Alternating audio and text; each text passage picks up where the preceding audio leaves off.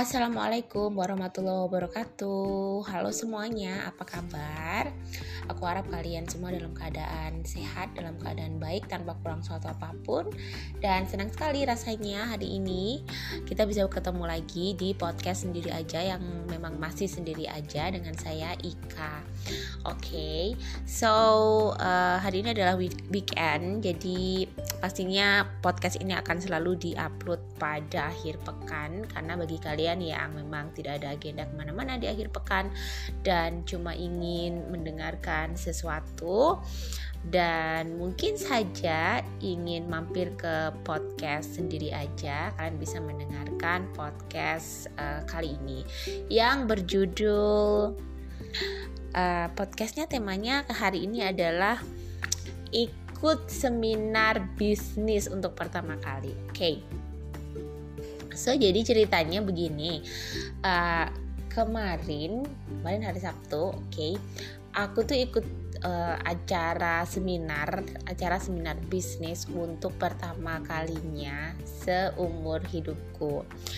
Dan uh, bisnisnya uh, terutama adalah bisnis kuliner. So, uh, kenapa harus ikut acara seminar bisnis, terutama bisnis kuliner? Sebenarnya sih, kalaupun ada acara seminar bisnis yang lain-lain pun akan aku ikutin gitu. Tapi memang adanya yang di kota Kediri itu adalah pas uh, seminar bisnis kuliner tapi menurutku worth it sih dengan membayar 100 ribu aja itu uh, paling nggak dapat ilmunya gitu dapat uh, motivasinya. Meskipun setelah itu ada kelanjutan kelasnya lagi yang lebih detail sebenarnya.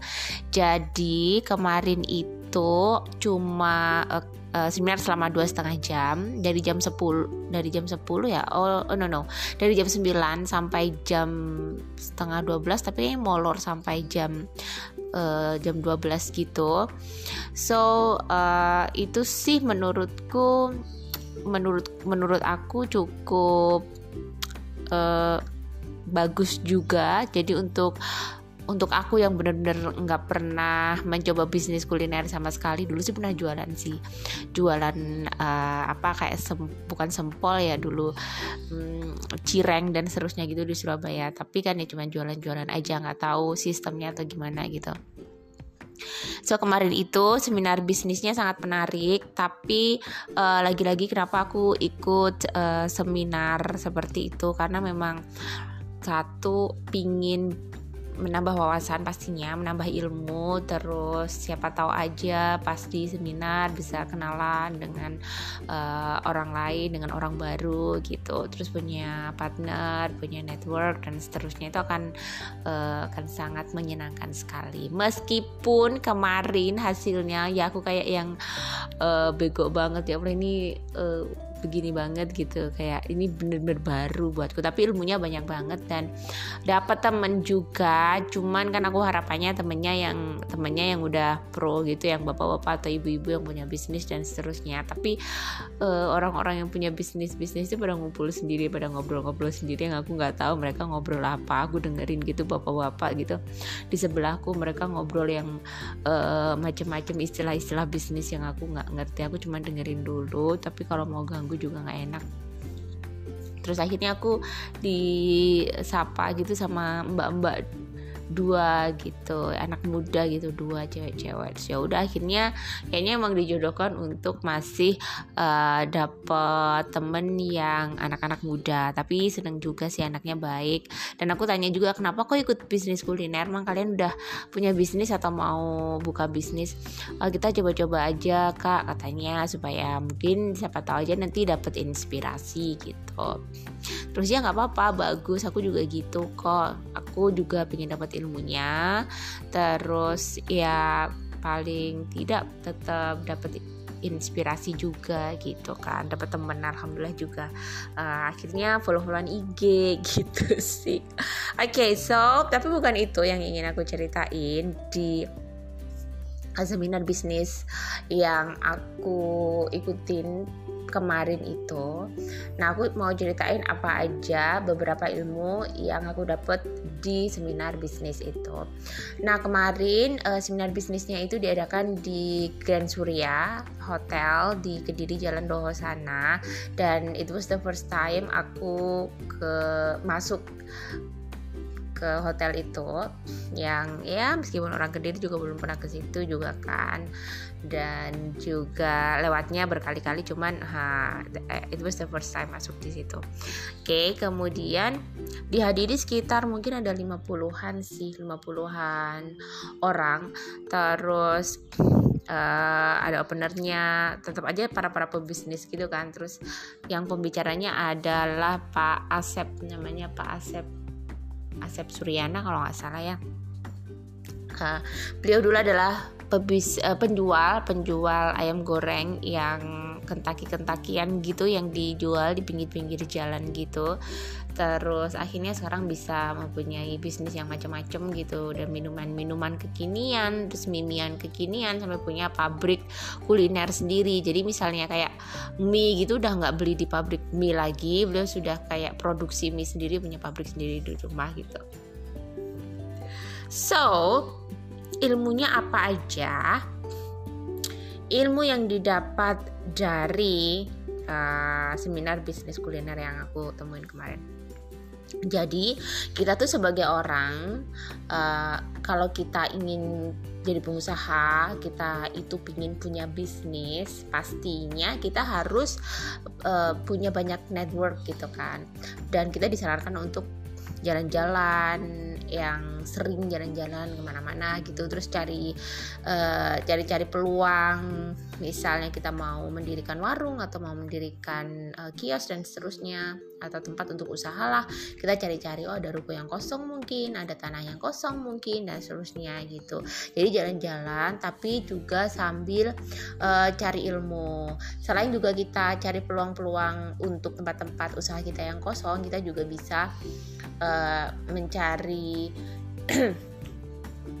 mencari-cari uh, ilmu seperti kalau misalnya kita fokusnya di bisnis kuliner kita makan-makan tuh uh, ke tempat-tempat yang rame. Misalnya kita mencicipi rasa rasa kuliner yang baru atau mie mie apalah yang kesukaan kita atau apalah gitu.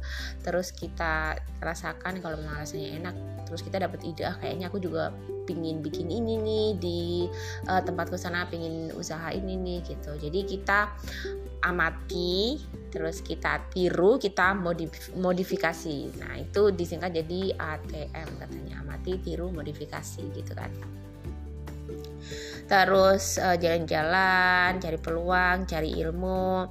Terus habis gitu cari ide dan juga silaturahmi tadi ke teman-teman kita mungkin atau ke siapa aja. Kalau kita semakin banyak teman kita tidak tahu peluangnya uh, datang dari mana kita tidak tahu rezeki kita datang dari mana. Jadi kita uh, terus aja tidak menghentikan silaturahmi dan uh, pastinya silaturahmi itu juga bagus kan akan memperpanjang umur akan menambah rezeki gitu terus oke okay prinsip bisnis itu menurut Bapak Asep bahwa kalau kita mau berbisnis khususnya kuliner, bisnisnya itu harus halal dan juga profit dua prinsip itu.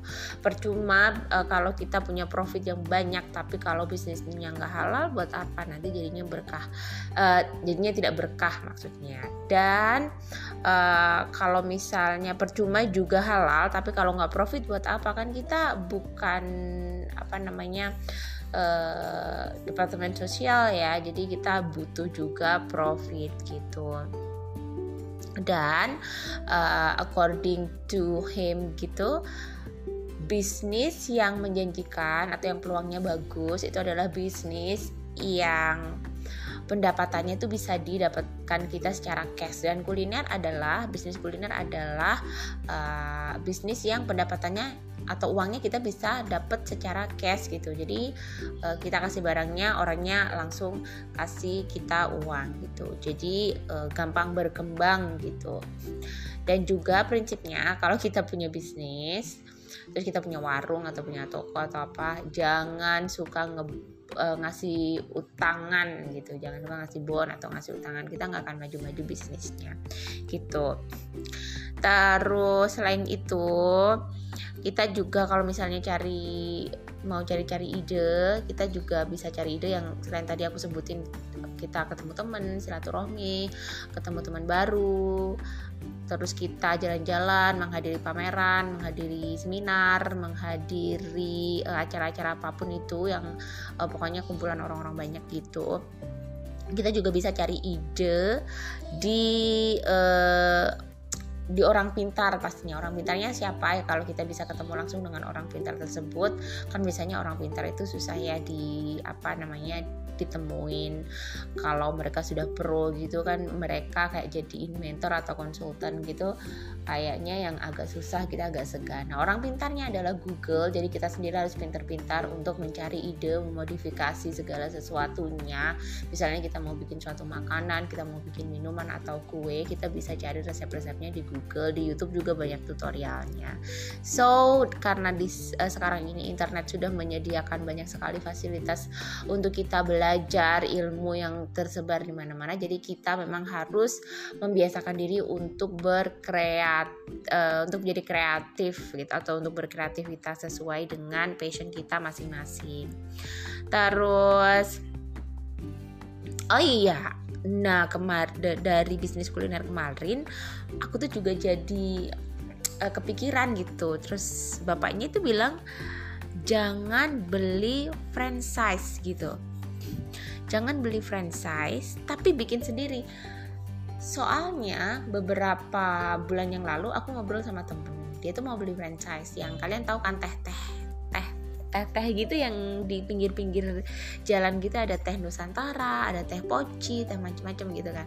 Nah temenku tuh mau beli itu gitu. Katanya e, lumayan lah nanti pendapatannya bisa buat e, apa gitu kan dibilangnya. Terus aku aku pertama tertarik wah kayaknya bener juga nih aku juga pingin nih tapi nanti aku taruh di kampung gitu. Aku kasihin ke aku suruh jaga sepupuku atau aku suruh jaga tanteku gitu kan.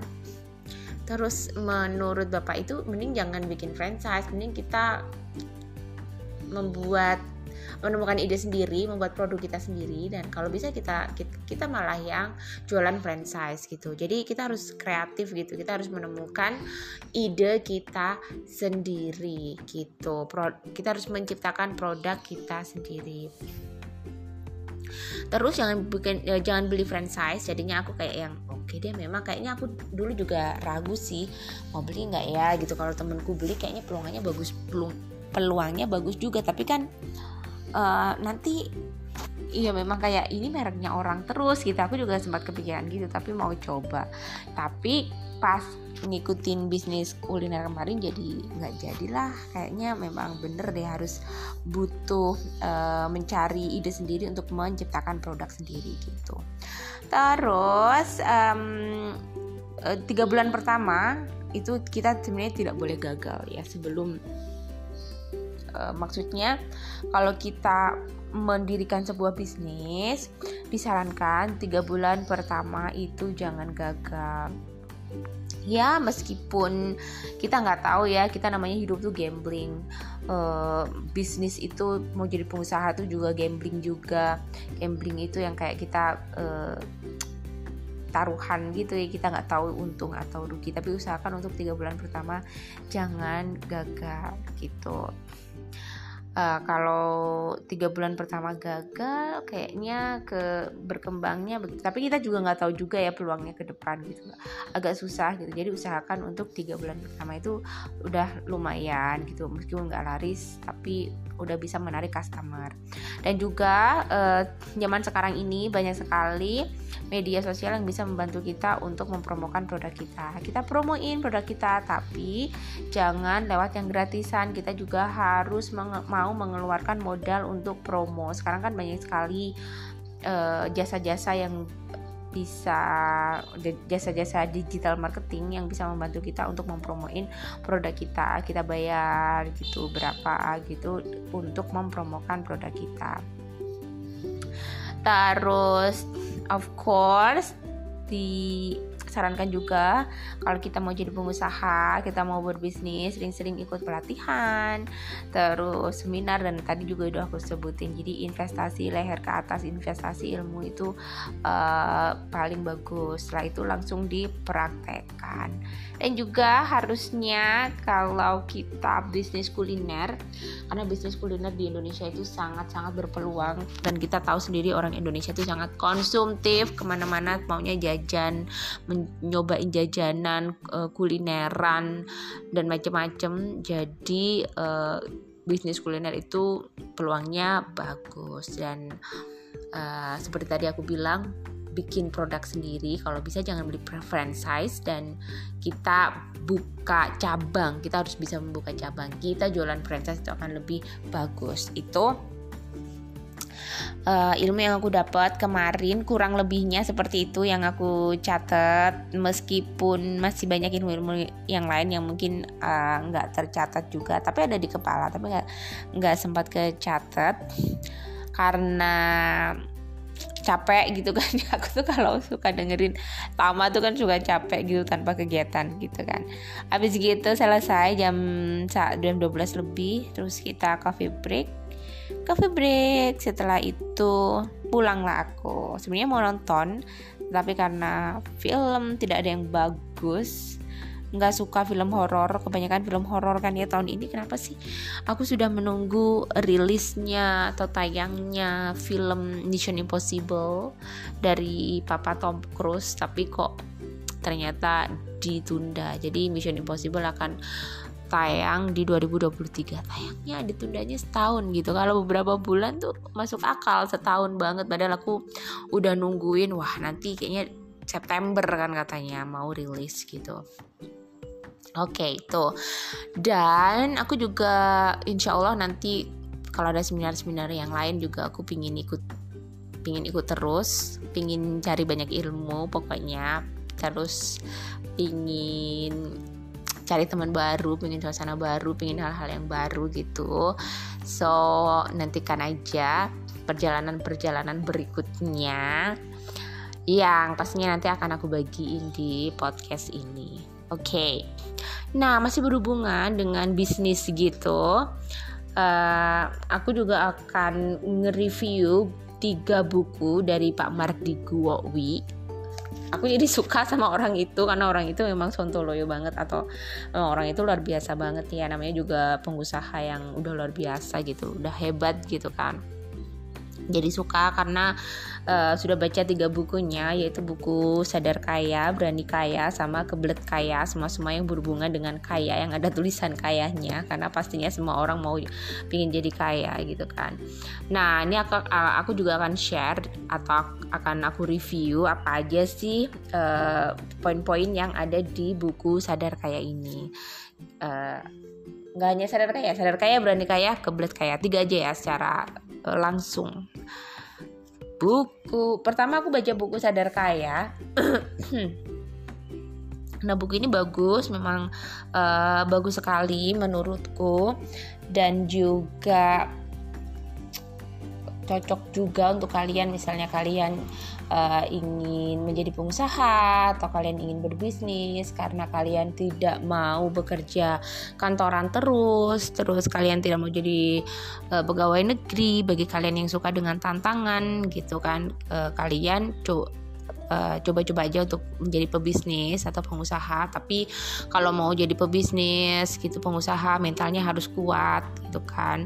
Karena jadi pengusaha itu kita berhadapan dengan sesuatu yang nggak pasti gitu kan. Eh, entah entah untung atau rugi entah bangkrut atau berhasil gitu kan. Kalau misalnya kita jadi karyawan ya kita tetap akan bekerja akan bekerja gitu maupun e, perusahaannya mau goncang atau apa pun kan kita tetap kalau kita kerja kita tetap dapat gaji gitu. Jadi kita nggak perlu mikir yang hal-hal besarnya kita nggak perlu mikir ide kita nggak perlu mikir mau mau bikin perusahaannya jadi maju atau jadi berkembang atau apa itu udah tugasnya orang-orang yang ada di atas kita gitu. Kita cuma jadi karyawannya gitu kan So uh, kalau mau jadi karyawan, jadi pegawai negeri, uh, teman-teman yang pengen jadi seperti itu ya nggak apa-apa juga karena memang aman gitu kan. Tapi kalau pengen tantangan, teman-teman yang suka tantangan, pengen jadi pengusaha atau pebisnis memang harus siap mental banget. Oke, jadi ini uh, habis makan apa kue rangin jadi bisa makan kue rangin jadi tenggorokannya kayak ada uh, minyak-minyaknya gitu. Ini nggak berminyak ada sih ada minyaknya tapi nggak berminyak banget kayak gorengan gitu Oke, okay. uh, eh, review buku sadar kayak ini. Jadi satu, jangan membatalkan doa. Jadi kalau kamu sudah berucap, kamu sudah berusaha, jangan dibatalkan doanya. Nggak jadi gitu, no. Tapi kamu harus berpikir, kamu harus tahu kamu maunya hidup kamu tuh hidup kalian tuh maunya seperti apa. Kalau sudah mantapkan doamu, uh, doa kalian dan uh, yakinlah 100% bahwa doa kalian akan terkabul terus karena pastinya Allah akan uh, mengabulkan doa doa kamu itu sesuai dengan keimanan kamu sesuai dengan uh, percaya kamu gitu. Kalau kamu memang tidak begitu percaya dengan doa kamu ya seperti itu juga yang akan terjadi gitu. Doa kamu juga tidak akan bisa terkabul 100% kalau kamu tidak yakin. Terus uh, millionaire mindset ubah mindset kalian terlebih dahulu karena semua masalah yang kalian alami itu berasal dari diri kalian. Uh, jadi orang-orang sukses itu mereka punya pikiran yang positif. Mereka tidak punya pikiran yang negatif. Mereka pikirannya tidak cetek, tidak cemen gitu. Mereka berpikirnya besar, mereka berpikirnya hebat, mereka berpikirnya positif. Mereka berpikirnya yang baik-baik. Jadi dari situ dulu kalian juga harus membenahi mindset kalian. Terus ketidakmungkinan yang disegerakan. Poin berikutnya. Nah, otak dan tubuh kita adalah hardware, cara berpikir adalah software, sistem keyakinannya adalah operating system dan aplikasi. Jadi uh, otak dan tubuh kita adalah hardware. Jadi sama aja sih seperti tadi uh, otak kita adalah fungsinya untuk memperbaiki mindset kita gitu. Jadi cara berpikir kita adalah softwarenya. Kita perbaiki kembali lagi, kita perbaiki cara berpikir kita karena orang-orang sukses itu mereka e, berpikirnya uh, sudah sangat luar biasa, sudah sangat hebat. Jangan gampang mengeluh atau pesimis atau ragu atau gampang menyerah. No, oke. Okay. Terus kemudian dobrak mitos. Ingat ketika kalian berbicara dengan uh, diri sendiri, otak kalian itu akan menerima kata-kata itu sebagai perintah. Oke, okay? jadi apa yang kamu katakan adalah apa yang kamu uh, perintahkan. Jadi alam semesta akan bekerja sesuai dengan apa yang kalian perintahkan. Jadi hati-hati juga kalau bicara gitu. Kayak orang-orang zaman dulu kalau bilang ah pamali loh kalau bicara kayak gitu jangan bicara yang gak baik gitu. Jadi kita memang harus bicara yang baik-baik ya.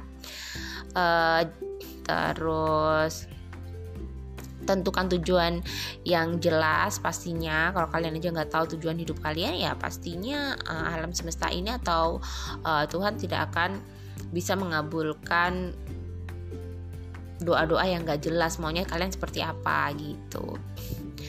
Terus oh ya action lakukan sekarang juga. Kalau kalian sudah punya ide kalian sudah punya niatnya udah ditata udah bagus sudah baik terus kalian juga sudah punya ide modalnya sudah ada. Kalaupun nggak ada modal nggak apa-apa. Mungkin bisa kerja sama dulu atau bagaimana. Lakukan aja jalankan aja. Bisnis tidak akan pernah menjadi bisnis kalau kita cuman hanya hayalin aja gitu Oke, terus poin-poin lain juga masih dari buku Sadar Kaya. Kelas menengah dan kelas bawah e, ketika sudah berumah tangga dan punya anak, mereka pasti malah sibuk cari uang e, dan keluarga atau anak tidak diperhatikan. Oke, ini ini ada di di apa namanya? di beberapa poin bukan beberapa poin di tulisan di buku. Sadar kaya ini yang aku kasih apa namanya kasih stabilo karena menurutku ini wah ini bener banget gitu. Ini ini kayaknya aku banget nanti gitu kan. Nah kalau kita tuh masih sibuk gitu nyari uang gitu kan jadi kita akan sibuk kerja dan kita nggak akan memikirkan anak dan keluarga kita gitu. Pagi berangkat anak belum bangun terus pulang kerja anak sudah tidur. Oh, oh ini pengalamannya Pak Mardiku gitu. Dulu dulu dia sempat seperti ini. Terus weekend datang pinginnya malah istirahat gitu. Nggak nggak mau quality time sama anak-anaknya karena wah ini weekend aku punya istirahat nggak mau diganggu karena aku udah kerja selama beberapa hari Senin sampai Sabtu atau Senin sampai Jumat gitu kan gitu aja terus gitu gitu terus gitu sampai anak tumbuh dewasa anak tumbuh besar dan itu terjadi tanpa kontribusi orang tua tanpa kontribusi kita gitu kan. Itu sayang banget gitu. Kita cuma ngasih mereka uang buat perut mereka tapi kita nggak nggak berkontribusi atas tumbuh kembang mereka gitu. Kita nggak tahu perasaan mereka eh, psikologi mereka gitu gitu karena kan bukankah seharusnya setiap pertumbuhan anak itu orang tua yang memiliki andil terbesar agar nantinya orang tua tidak menyesal gitu. Ngaji kayak ngaji naik sepeda baca belajar baca nulis uh, jangan selalu ditemenin orang lain. Jadi kalau bisa memang uh, orang tua sendiri yang menemani gitu kan.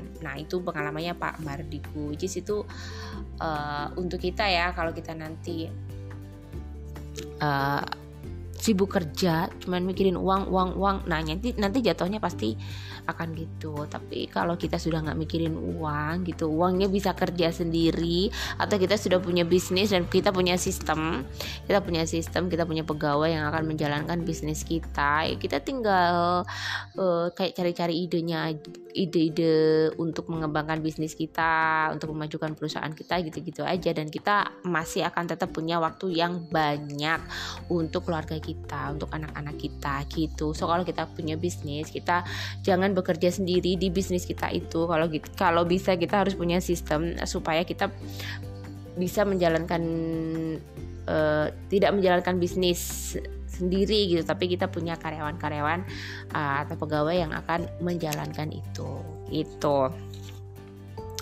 nah terus ada poin lagi yang aku dapat yaitu hmm, hati-hati dengan yang kita ucapkan. Oke okay, tadi dah Oke, nah katanya gini, sekreatif apa pun kita kalau barang kita tidak laku dijual maka kita tidak kreatif. Ini tuh sama kayak poin yang aku dapetin di buku Rich Dad Poor Dad ya. Nanti nanti juga aku akan mereview buku Rich Dad and Poor Dad. Tapi nanti uh, di episode episode yang selanjutnya aja.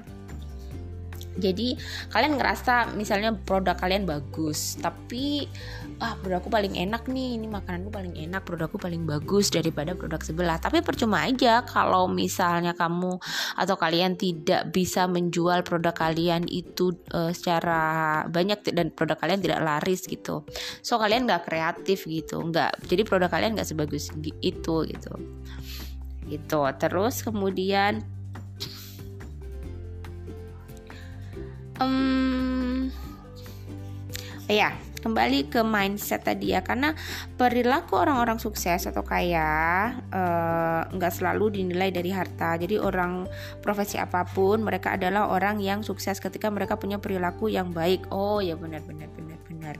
Nah orang sukses itu jadi nggak harus wah orangnya kaya nih orangnya hartanya banyak. Enggak tapi orang-orang yang punya positive thinking orang-orang yang perilakunya baik itu kita sudah bisa sebut mereka itu sukses gitu Uh, karena sukses atau kaya itu adalah perilaku atau attitude katanya Pak Mardigu. Jadi uh, kaya itu bonus, bonus dari perilaku dan attitude kita. Benar-benar benar. Kalau kita udah bisa memperbaiki uh, attitude kita, perilaku kita, tingkah laku kita, pola pikir kita, mindset kita, pasti itu nanti kesuksesan, kekayaan itu akan mengikuti dan itu cuma adalah bonus dari apa yang sudah kita kerjakan. Segala hal positif yang sudah kita uh, jalankan di hidup kita gitu. Jadi nggak harus orang uh, orang sukses tuh nggak harus orang-orang yang kaya yang banyak duit gitu. Karena pola-pola atau perilaku orang sukses tuh kita bisa lihat dari orang-orang yang suka menabung, investasi, terus uh, kita jadi apa ya jadi netizen yang baik jadi follower yang baik jadi pendengar yang baik itu pun juga sudah uh, jad, um, mencerminkan attitude-nya orang sukses gitu. Kita jadi kita udah sukses secara sukses diri kita mengelola diri kita sendiri gitu, mindset kita, pikiran kita, perilaku kita gitu. Nah, nanti untuk sukses-sukses yang seterusnya yang berupa materi insya Allah akan mengikuti kalau kita selalu melakukan hal-hal yang baik dan positif. Gitu maksudnya Pak Mardiku. Next, uh, poin lainnya. Uh, Oke. Okay. Oh, oke. Okay. Kalau kalian mau sukses, Nah, semua jawaban ada pada diri kita. Semua jawaban ada pada diri kalian pastinya. Tanya pada diri kalian seberapa laparkah kalian, seberapa inginnya kalian ingin jadi orang sukses. Nah, e, seberapa lapar kalian, seberapa inginnya kalian jadi orang sukses itu bisa dilihat dari tingkah laku kalian, dari perilaku kalian, dari usaha kalian. Kalau kalian itu masih kayak yang santai-santai, berarti ya memang keinginan kalian belum sebesar itu gitu. Karena kalian aja usahanya belum usahanya belum keras gitu gitu. Nah ini uh, ini juga menarik karena beberapa waktu yang lalu aku nonton video YouTube terus video YouTube-nya si kok CNN sih lupa. Pokoknya hostnya adalah Panji Panji Pragiwaksono. Terus uh, yang diwawancara adalah Pak Mardigu. Jadi mereka ngobrolin soal anak-anak milenial, uh, bisnis juga gitu kan. Dan itu menarik. Jadi Pak Mardigu itu kalau merekrut karyawan itu dia lihat dari uh, seberapa lapar, seberapa laparnya dia akan ilmu, seberapa seberapa laparnya dia ingin ingin mengembangkan dirinya gitu. Jadi dia melihat dari itu bukan dari pinternya dia gitu enggak tapi seberapa laparkah eh, seberapa laparnya mereka ingin mengembangkan diri ingin mendapatkan ilmu ingin maju bersama-sama? Kayak gitu. Terus oh iya. Nah, kalian itu ketika nanti melakukan bisnis atau menjadi pengusaha, kalau misalnya gagal, it's okay karena nggak semua orang memang harus berhasil. Dan bahkan semua orang pasti pernah gagal gitu. Jadi jangan per, uh, sekali melakukan usaha habis gitu gagal terus kalian udah nyerah gitu aja. Enggak. Karena se, uh, seumur hidup melakukan kesalahan bukan uh, bukan hanya lebih terhormat tapi juga lebih bermanfaat daripada tidak melakukan apa pun. Ya asal mau belajar dari kesalahan-kesalahan itu. Lebih baik salah lah salah lah nggak apa-apa daripada nggak melakukan apa pun.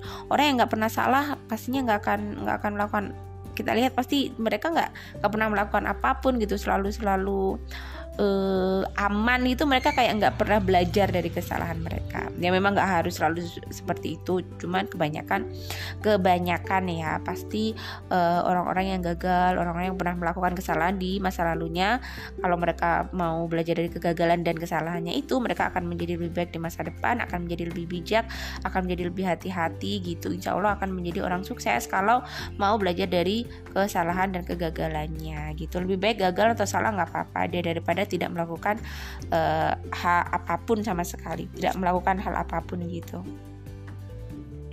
Pastinya karena ya semua kesuksesan memiliki harga yang harus dibayar. Terus hmm oh iya.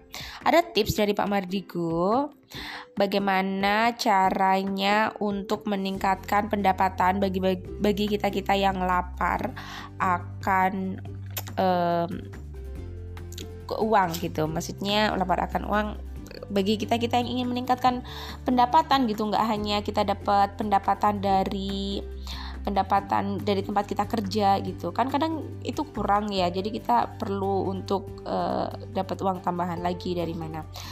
Nah, kalian tulis aja 20 cara mendapatkan penghasilan. Penghasilan ya sekali lagi bukan bukan pekerjaan. Kalau pekerjaan kalian sehari kerja di macam-macam tempat sampai 20 uh, eh, tempat kan nggak mungkin juga. 20 cara untuk meningkatkan pendapatan. Kalian tulis aja uh, kalian cari idenya apa? Mungkin satu dari kalian kalau kalian bisa desain desain dari desain gitu. Kalau kalian konten uh, kreator ya bisa ditulis dari konten kreator. Kalau kalian bisa jahit bisa ditulis dari itu. Tulis aja semua kira-kira 20 usaha. Kata Pak Mardiku ah paling 5 aja udah nyerah gitu. Carilah sebanyak-banyaknya 20 hal dan lakukan itu satu persatu. Mana yang uh, menurut kalian yang paling cocok mana yang menurut kalian nanti uh, ada hasilnya ya lakuin itu gitu. Terus pastinya kalau gagal it's okay karena kegagalan tidak pernah ada kecuali kita berhenti bergerak ya.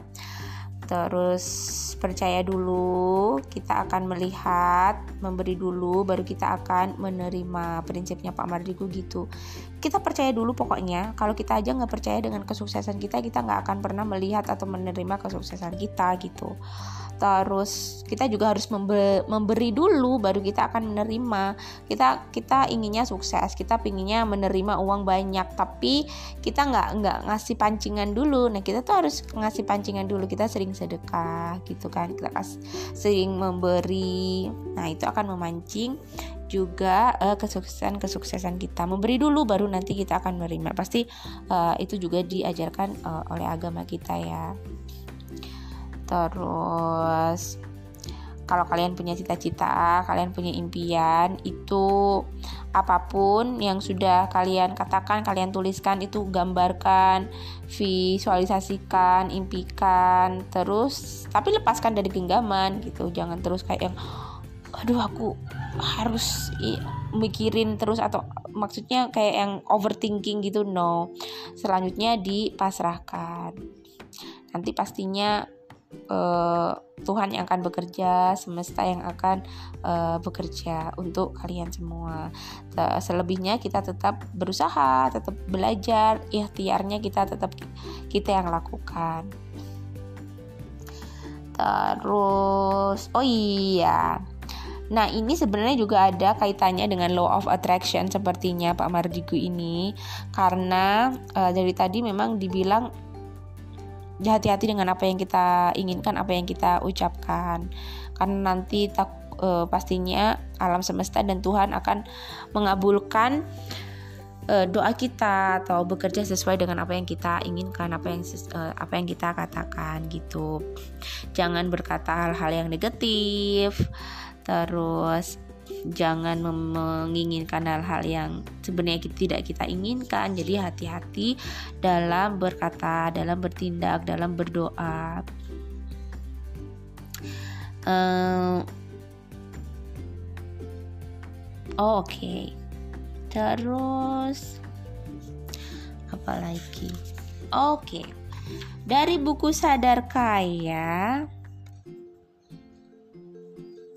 sudah itu aja dari buku sadar kaya. Dari buku sadar nah ini aku di buku ini juga aku menulis 20 usaha untuk menambah penghasilan ya. Dan aku baru dapat 14 masih kurang karena aku sesuaikan dengan kemampuanku ya. Ya meskipun 20 usaha itu banyak banget di dunia ini usaha apa pun. Tapi kan disesuaikan dengan kemampuan kita juga. Dan aku dapatnya 14 yang sesuai dengan kemampuanku. Dan apakah semuanya sudah dijalankan? Hmm, belum. Belum. Belum semua. Oke doakan semoga nanti bisa dijalankan Well, lanjut ke buku berikutnya. Jadi, buku berikutnya yang aku baca dari Pak Mardi Guwowi adalah uh, buku Berani Kaya. Kalau tadi sadar kaya, sekarang buku Berani Kaya.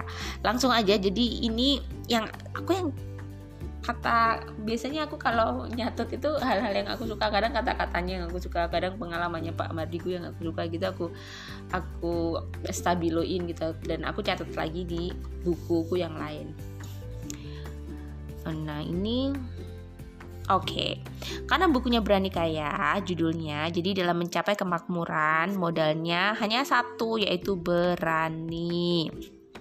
Ilmu bukan jaminan, teman banyak bukan jaminan, modal besar juga bukan jaminan, uh, dekat dengan penguasa juga bukan jaminan. Semua percuma kalau kita tidak berani. jadi kalau kita mau sukses kita mau kaya kita mau menjadi pengusaha yang sukses kita modalnya cuma satu berani berani apa aja karena ya resikonya pasti banyak kalau kita mau e, memimpikan untuk kita jadi orang yang hebat gitu kita ingin jadi orang besar ya resikonya besar. Kita ingin jadi orang biasa-biasa aja ya resikonya biasa-biasa aja gitu. Nah kalau memang kita udah niat jadi orang besar dengan kita mengetahui resikonya yang besar ya kita harus berani berani menghadapi resiko-resikonya nanti gitu.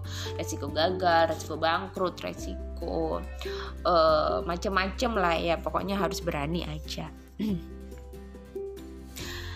Nah dengan ketekunan kita akan berilmu. Dengan ilmu kita akan mengerti cara cepat menyelesaikan masalah. Oke. Jadi kita kalau ingin jadi pengusaha, kita ingin sukses gitu, kita dituntut untuk kita ulet aja. Kita tuh orangnya harus tekun karena kalau kita uh, tekun, kita akan berilmu. Nah, ini uh, contohnya aja. Aku tuh punya temen, dia tuh orangnya kalian dengar nggak ada T sate sate lagi nih. Nggak ada? Belum? Oke. Okay. dia lagi lewat depan rumah jadi biasa kalau sore gitu. Jadi ini aku, uh, eh, aku bikin podcastnya sore. Uh, ada orang jualan sate keliling. Nah dia tuh tekun. Dia tuh anaknya sebenarnya pendiam gitu kan. Dia anaknya tuh lurus-lurus aja. Tapi dia tekun. Uh, dia kerja di satu perusahaan. Uh, dia suka pulangnya suka belakangan gitu. Dia suka bersih-bersih. Terus dia suka yang kayak rapi-rapiin segala sesuatu. Jadi bosnya tuh kayak yang wah ini nih uh, bagus nih. Kayaknya kamu uh, rajin dan seterusnya. Terus akhirnya dia diangkat uh, menjadi manajer kayak gitu gitu kan. Nah terus dia dekat dengan bosnya. Akhirnya dia dapatlah ilmu bagaimana uh, apa ya mendirikan usaha enggak hanya mendirikan usaha pokoknya dia dapat ilmu banyak lah dari bosnya itu. Nah setelah itu dia keluar dari enggak setelah itu dia langsung keluar ya ya masih beberapa saat gitu. Akhirnya uh, one day dia keluar dari perusahaan karena memang udah mau apa udah ini ya waktu itu udah menikah kayaknya dianya terus dia bikin usaha sendiri. Nah dia uh, mencontoh kesuksesan bosnya dan dia pun sekarang menjadi pengusaha yang sukses gitu. Oke. Okay. Nah, teman-teman, ketika kita menjadi orang ingin jadi orang yang uh, sukses, itu pasti prosesnya panjang. Tapi nggak apa-apa, kalian cuma harus bersabar aja, karena Tuhan itu atau semesta itu uh, bagi uh, bagi Tuhan, bagi Allah, bagi semesta itu tidak ada kegagalan. Jadi yang ada tidak ada kegagalan atau tidak ada keberhasilan maksudnya. Gagal atau berhasil tuh ya itu urusan kalian itu bonus itu. Yang mereka perhatikan uh, itu adalah proses kalian. Yang terpenting adalah proses kalian. Bagaimana kalian berproses dalam meraih kesuksesan tersebut. Hmm. Oke, okay, terus kata Pak Mardigu, kalau disuruh untuk memilih, beliaunya itu memilih uh, ada masalah ini nih, masalah pendidikan atau ekonomi yang dipilih terlebih dahulu. Kata kata Pak Mardigu ini yang akan dipilih adalah ekonomi dulu. Pokoknya uang aja dulu uangnya harus cukup dulu. Kenapa? Karena masalah ekonomi itu nomor satu. Kalau ekonomi kita baik pendidikan kita juga akan baik. Oh oh sorry ada tiga pilihan. Kalau misalnya Pak Mardigu disuruh milih nih mau milih yang nomor satu pilih mana dulu? Ekonomi kesehatan atau pendidikan? Katanya Pak Mardigu sih ekonomi dulu karena masalah kesehatan dan pendidikan bisa dibeli setelah makmur katanya gitu. Ya pokoknya orang kalau banyak duit ya kita bisa ngapain aja gitu. Kalian mau sakit masih bisa berobat di mana pun gitu kan. Sehat-sehat tapi nggak kaya gitu kan juga pusing. Terus nggak bisa nyekolahin anak di tempat yang proper yang bagus gitu kan ya. Kenapa jadi gini yang ngomongnya? Oke. okay. Terus langkah awal bisnis adalah kalian harus mencari ide pastinya. Uh, terus apa lagi nih? Oke. Okay. Nah di di buku berani kaya ini juga disa, dijelaskan apa sih bedanya bisnis dan jualan. Kalau bisnis itu ada produknya, ada lokasinya, ada struktur organisasi, ada administrasi, ada legal ownership, ada ada modal kerja, ada sales revenue, ada uh, liabilitas, cost dan solvabilitas aset. Aduh banyak banget. Jadi pebisnis bisa jualan, tapi penjual belum tentu bisa bisnis. Itu bisnis ya kalau ju kalau misalnya kalian punya dagangan apa ya cilok atau sempol gitu. Itu belum bisa kata Pak Mardiku ya ini belum bisa dibilang bisnis gitu. Kalau kalian tidak punya yang ta yang tadi gitu tidak punya uh, struktur organisasi administrasi legal ownership dan seterusnya seterusnya tadi. Jadi it's it's different pebisnis sama penjual. Terus apalagi poin yang aku catat jadi poinnya tuh yang aku catat di sesuka-suka aku ya teman-teman. Kalau memang nanti teman-teman dapat poinnya lain di tempat lain atau teman-teman pernah baca bukunya sendiri it's okay. Jadi kita jadikan satu aja. Yang penting ilmunya sama-sama baik kok bagus positif semua. Oke. Okay. oh aku suka juga kata-katanya Pak Mardigu yang ada di buku itu yaitu tanpa darah manusia mati, tanpa air manusia mati, tapi tanpa uang manusia diam. Bener gak sih tanpa uang kalian diem, tanpa uang kalian diem, kalian mau ke Surabaya nggak bisa, nggak ada bensin buat motor, buat mobil kalian, buat beli tiket, naik kereta atau naik bus dan macem-macem. Kalian juga diem misalnya kalian eh, nggak uh, punya duit nggak punya duit apa pun sepeser pun sampai nggak bisa beli baju yang bisa melek menutupi tubuh kalian menutupi aurat kalian. Kalian kan diam sembunyi. Ya Allah sumpah itu memang kalau nggak ada uh, uang manusia hanya bisa diam katanya Pak Mardigu gitu Oke, kemampuan pengusaha, kemampuan seorang pengusaha yang harus dipunyai yaitu kemampuan berinovasi, kema uh, kemampuan mengambil resiko, kemampuan menghasilkan uang dan manajerial. Terus ini ada jenis bisnis downstream sama upstream. Oh, oke okay, oke okay, oke, okay. aku mau jelasin. Nah, di sini Pak Mardigu juga mau menjelaskan ada dua jenis bisnis oh yang yang aku tahu aja ya. Jadi ada bisnis namanya downstream downstream sama upstream itu berdasarkan pertumbuhannya ya. Jadi kalau downstream itu uh, contohnya kita punya bisnis bebek goreng atau ayam goreng, terus punya cabang-cabangnya. Itu namanya downstream. Tapi kalau bisnis upstream, kita tadi kan punya bisnis bebek goreng atau ayam goreng. Nah, kita bikin peternakannya itu namanya upstream. Jadi kita uh, bikin yang buat untuk bahan-bahannya itu namanya upstream. Tapi kalau downstream kita bikin yang cabang-cabangnya gitu. Bisnis jasa tidak menghasilkan produk yang kita jual kepercayaan. Oke. Okay. Kalau kalian ingin bisnis kan macam-macam, apalagi zaman sekarang itu banyak sekali bisnis jasa. Oke, okay, bisnis jasa ya seperti kursusan mungkin kalian belajar bahasa Jepang, bahasa Inggris, bahasa macam-macam. Nah, itu uh, contohnya aja ya itu termasuk bisnis jasa. Jadi kalian harus uh, yang dijual, yang dijual itu sebenarnya bukan produknya tapi kepercayaan sama value dari produk kalian itu. Terus untuk membangun bisnis kita harus punya kemampuan untuk membaca pasar dan menjual produk.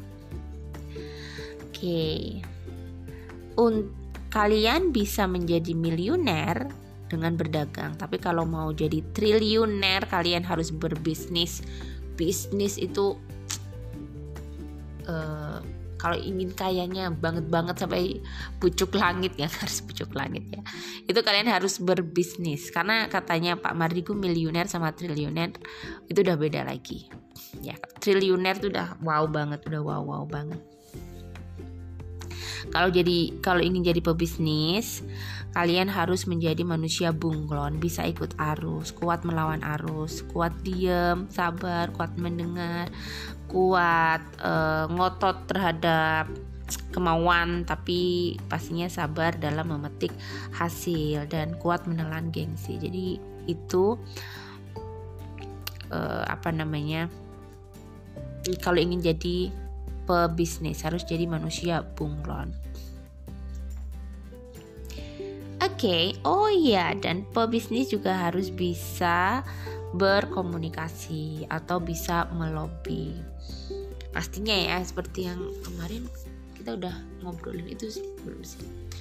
Pebisnis kita harus uh, punya banyak network, harus pinter ngomong, pinter ngelobi, pinter komunikasi. Oke. Okay. Terus wah ini banyak banget. Oke, aku akan bacain cepet aja yang aku tulis. Dari ini adalah insight buku terakhir dari buku Kebelet Kaya. Kalau tadi adalah Berani Kaya, sekarang adalah buku Kebelet Kaya. Oke, aku cuma baca-bacain aja ya. Untuk mempertajam dan memperbanyak wawasan sebagai referensi, kita sebaiknya uh, mengikuti beberapa forum, silaturahmi, seminar atau berbagai cerita mengenai orang-orang sukses yang agar kita lebih termotivasi. Oke, tadi udah sih. Tapi ini ada lagi di di buku kebelet kayak ini. Oke, cari tahu bagaimana orang-orang sukses itu bisa sampai di puncak kesuksesan mereka, apa yang mereka lakukan, uh, atau bacalah buku-buku tentang kesuksesan. Apa sih buku-buku orang-orang sukses itu yang di, mereka baca gitu. Terus bergabunglah dengan segala macam kegiatan, tempat berkumpul banyak orang seperti forum, forum, forum apa pun, forum keagamaan, keolahraga, komunitas-komunitas dan lain-lain gitu supaya network kalian banyak gitu. Pokoknya jangan hanya diem aja, jangan hanya di rumah aja. Dan itu terjadi padaku dan akhirnya sekarang aku mendaftar di banyak-banyak seminar dan ikut banyak komunitas gitu kan ya ah emangnya aku mau jadi pebisnis? Hmm, insya Allah. Paling nggak aku sekarang maunya pingin punya temen yang banyak gitu. Yang tidak hanya dari tutor-tutor atau bahasa Inggris bahasa Inggrisan tapi ya yang lebih dari itu gitu. Yang lebih banyak lagi yang bervariasi gitu kan karena dari situ kita akan berkenalan, kita akan mendapat teman. Saat kita mendapat teman, peluang akan masuk. Tangkap setiap peluang, bisnis akan terus berkembang dan mengikuti keinginan kita yang kita tidak akan pernah berhenti belajar.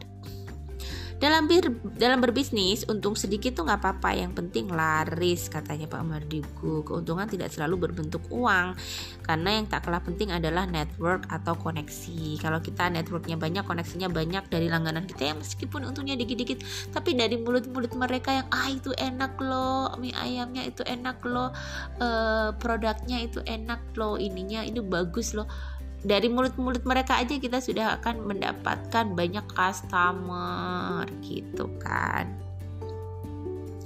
sekarang poin berikutnya, perbedaan pebisnis dari orang biasa. Ketika ada fenomena, pebisnis langsung akan menangkap peluang. Orang biasa akan melihat hal-hal yang sulit uh, mereka akan negatif thinking dulu mereka akan bikin karena ancamannya dulu. Orang biasa akan uh, memberi komentar uh, terhadap fenomena itu tapi pebisnis yang punya ide langsung bergerak dan berani ambil resiko. Orang biasa akan memakai uangnya sendiri untuk berbisnis tapi pebisnis akan bekerja sama dengan orang lain.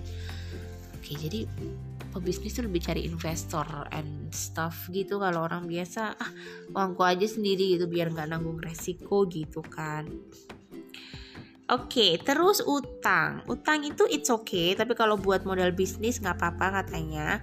Uh, tapi kalau utang itu digunakan untuk hal-hal yang konsumtif itu akan menjadi malapetaka. Untuk jadi untuk uh, hidup-hidup yang hedon, untuk pamer dan seterusnya itu uh, kayaknya jangan. Oke, okay. jika kalian ingin berbisnis tapi nggak punya modal, manfaatkan aset tak berwujud, contoh sahabat, teman atau kenalan gitu katanya Pak Mardigu dalam berbisnis kalian juga harus fokus dan untuk bisa fokus kalian harus mencintai apa yang kalian kerjakan. Tanpa rasa cinta kalian tidak bisa memperhatikan sesuatu deng dengan sepenuh hati karena sebuah kesungguhan akan muncul dengan rasa cinta itu sendiri. Pilih satu bidang yang akan ke kalian tajamkan belajarlah untuk jadi ahli di bidang tersebut sampai expert ya.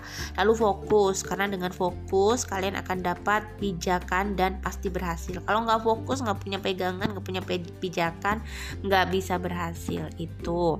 Eh, sosialisasi yang baik akan menjadi sarana promosi yang bagus dan tidak butuh biaya besar untuk mengiklankan produk hmm, sosialis yang sosialisasi yang bagus oke okay.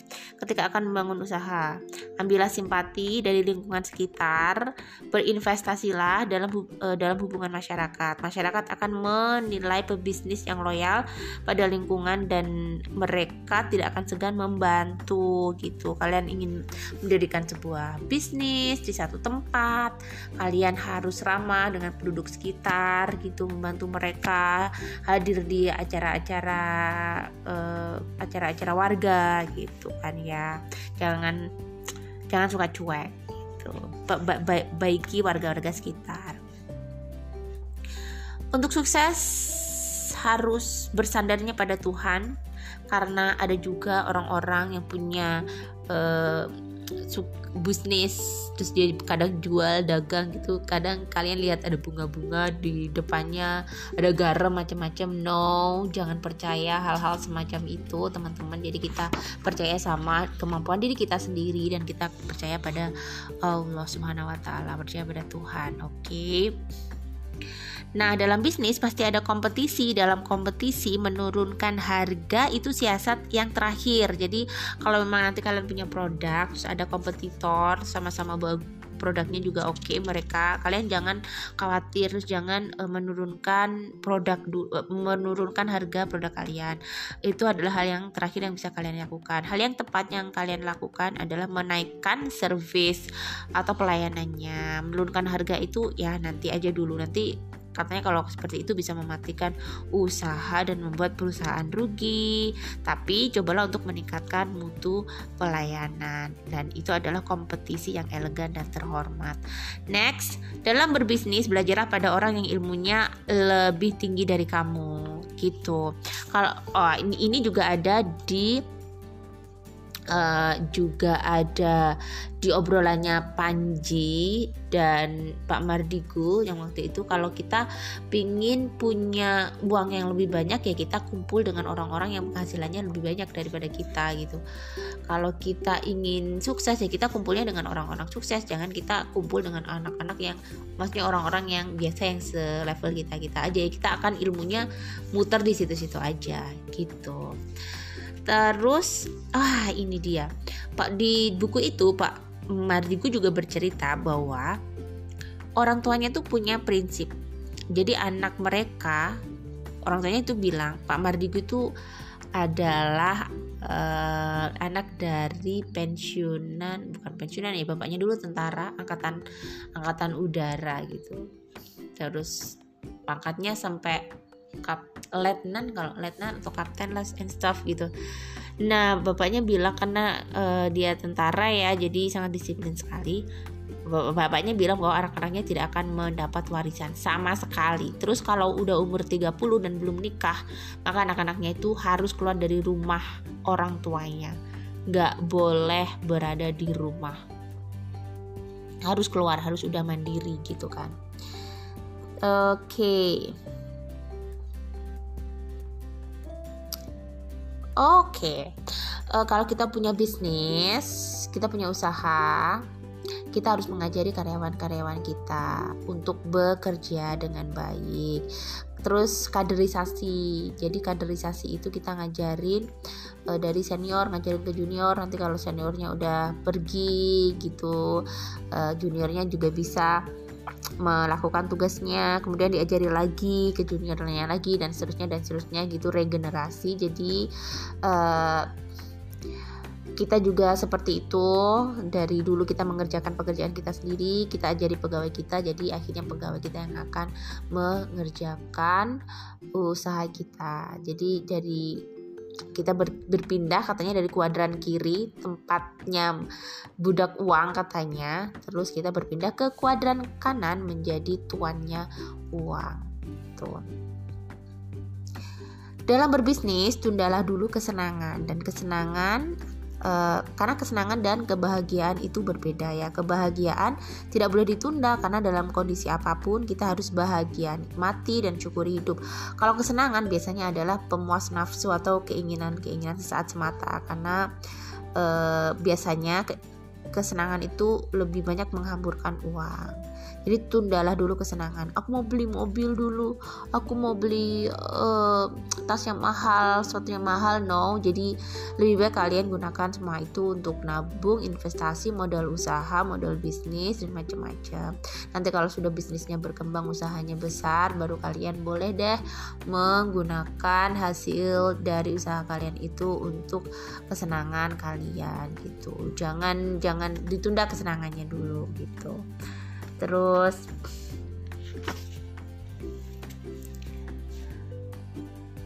oke okay. mungkin itu saja oh ada terakhir Sales atau penjual adalah pekerjaan yang terhormat karena di situ dia melatih mental, visi dan leadership. Dia juga dilatih untuk mengetahui berbagai macam karakter manusia. Sebagai sales, banyak mengenal orang lain adalah jaringan yang kuat untuk membangun bisnis, katanya gitu.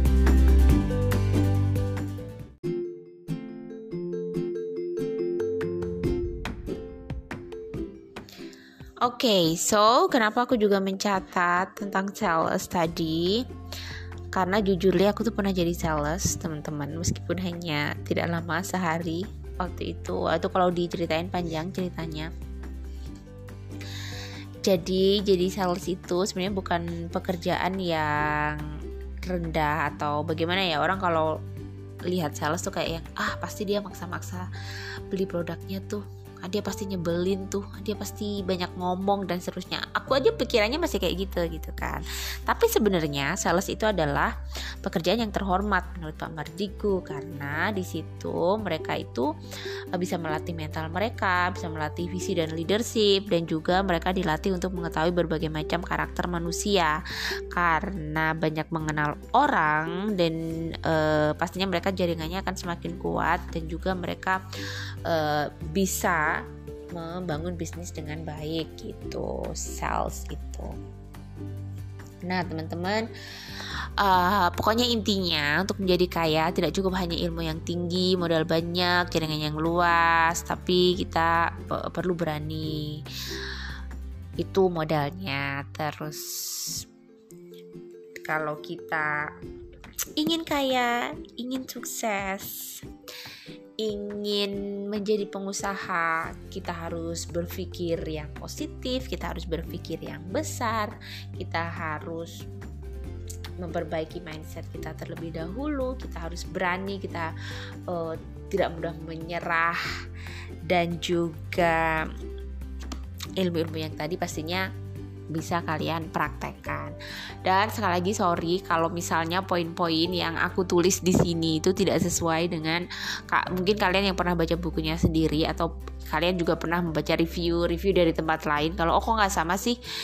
Ya karena ini adalah poin-poin yang menurut aku cocok dengan aku yang aku senang aja dan aku uh, pingin pingin selalu ingat-ingat di bagian itu itu aku catat gitu. Mungkin saja pastinya nggak akan sama dengan poin-poin yang dicatat oleh review review orang lain gitu. So ini adalah poin-poin aku sendiri dari ketiga buku Mardikuwo Ui Sadar Kaya, Berani Kaya, dan Kebelet Kaya. Everything tentang kaya karena semua orang pasti ingin kaya eh, eh, kalaupun sekarang tidak kaya uang it's okay yang penting kita kaya hatinya dulu pikirannya kaya dulu uh, positif thinkingnya yang kaya dulu, idenya yang kaya dulu, kreativitasnya yang kaya dulu.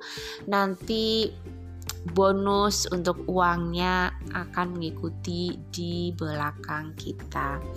Well, so kayaknya udahan dulu. Jadi dari tadi tuh hujan dan deras terus aku siangnya tidur emang emang pingin tidur aja deh nggak ke mana-mana.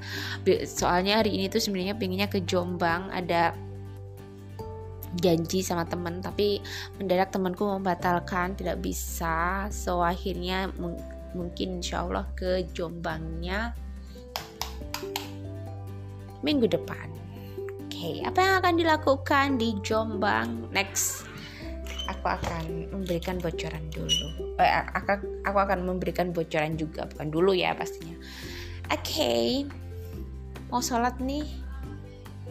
Karena udah maghrib dan juga kayaknya masih gerimis juga di luar. Terima kasih teman-teman sudah mendengarkan podcast ini. Terima kasih selalu setia mendengarkan cuap-cuap saya yang ya mungkin masih banyak kurangnya, mungkin masih ilmunya masih cemen, masih cetek, tapi namanya juga orang berusaha, ingin belajar, ingin sama-sama mendapatkan ilmu gitu. Jadi di, hmm, dimaklumi. Oke. Okay?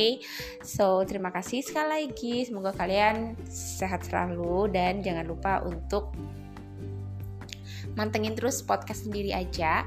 Karena mungkin lain kali uh, saya nggak akan podcast sendiri juga. Pastinya bosen karena kalau selalu cuap-cuap sendiri juga capek. Nanti akan ada juga teman-teman yang aku undang di podcast ini supaya bisa ngobrol-ngobrol bareng gitu ya. Dan mungkin juga akan ada podcast tentang review-review buku yang selanjutnya. Oh ya nanti kayaknya aku mau review buku uh, Psychology of Money dan juga buku Rich Dad Poor Dad.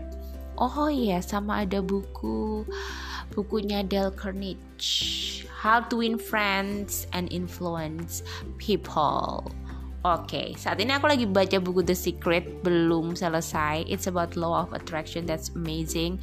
Karena aku juga belajar law of attraction sekarang. Bagi kalian yang juga belajar law of attraction itu kayaknya law menarik ya, menarik banget. Itu ada di ajaran agama kita sebenarnya.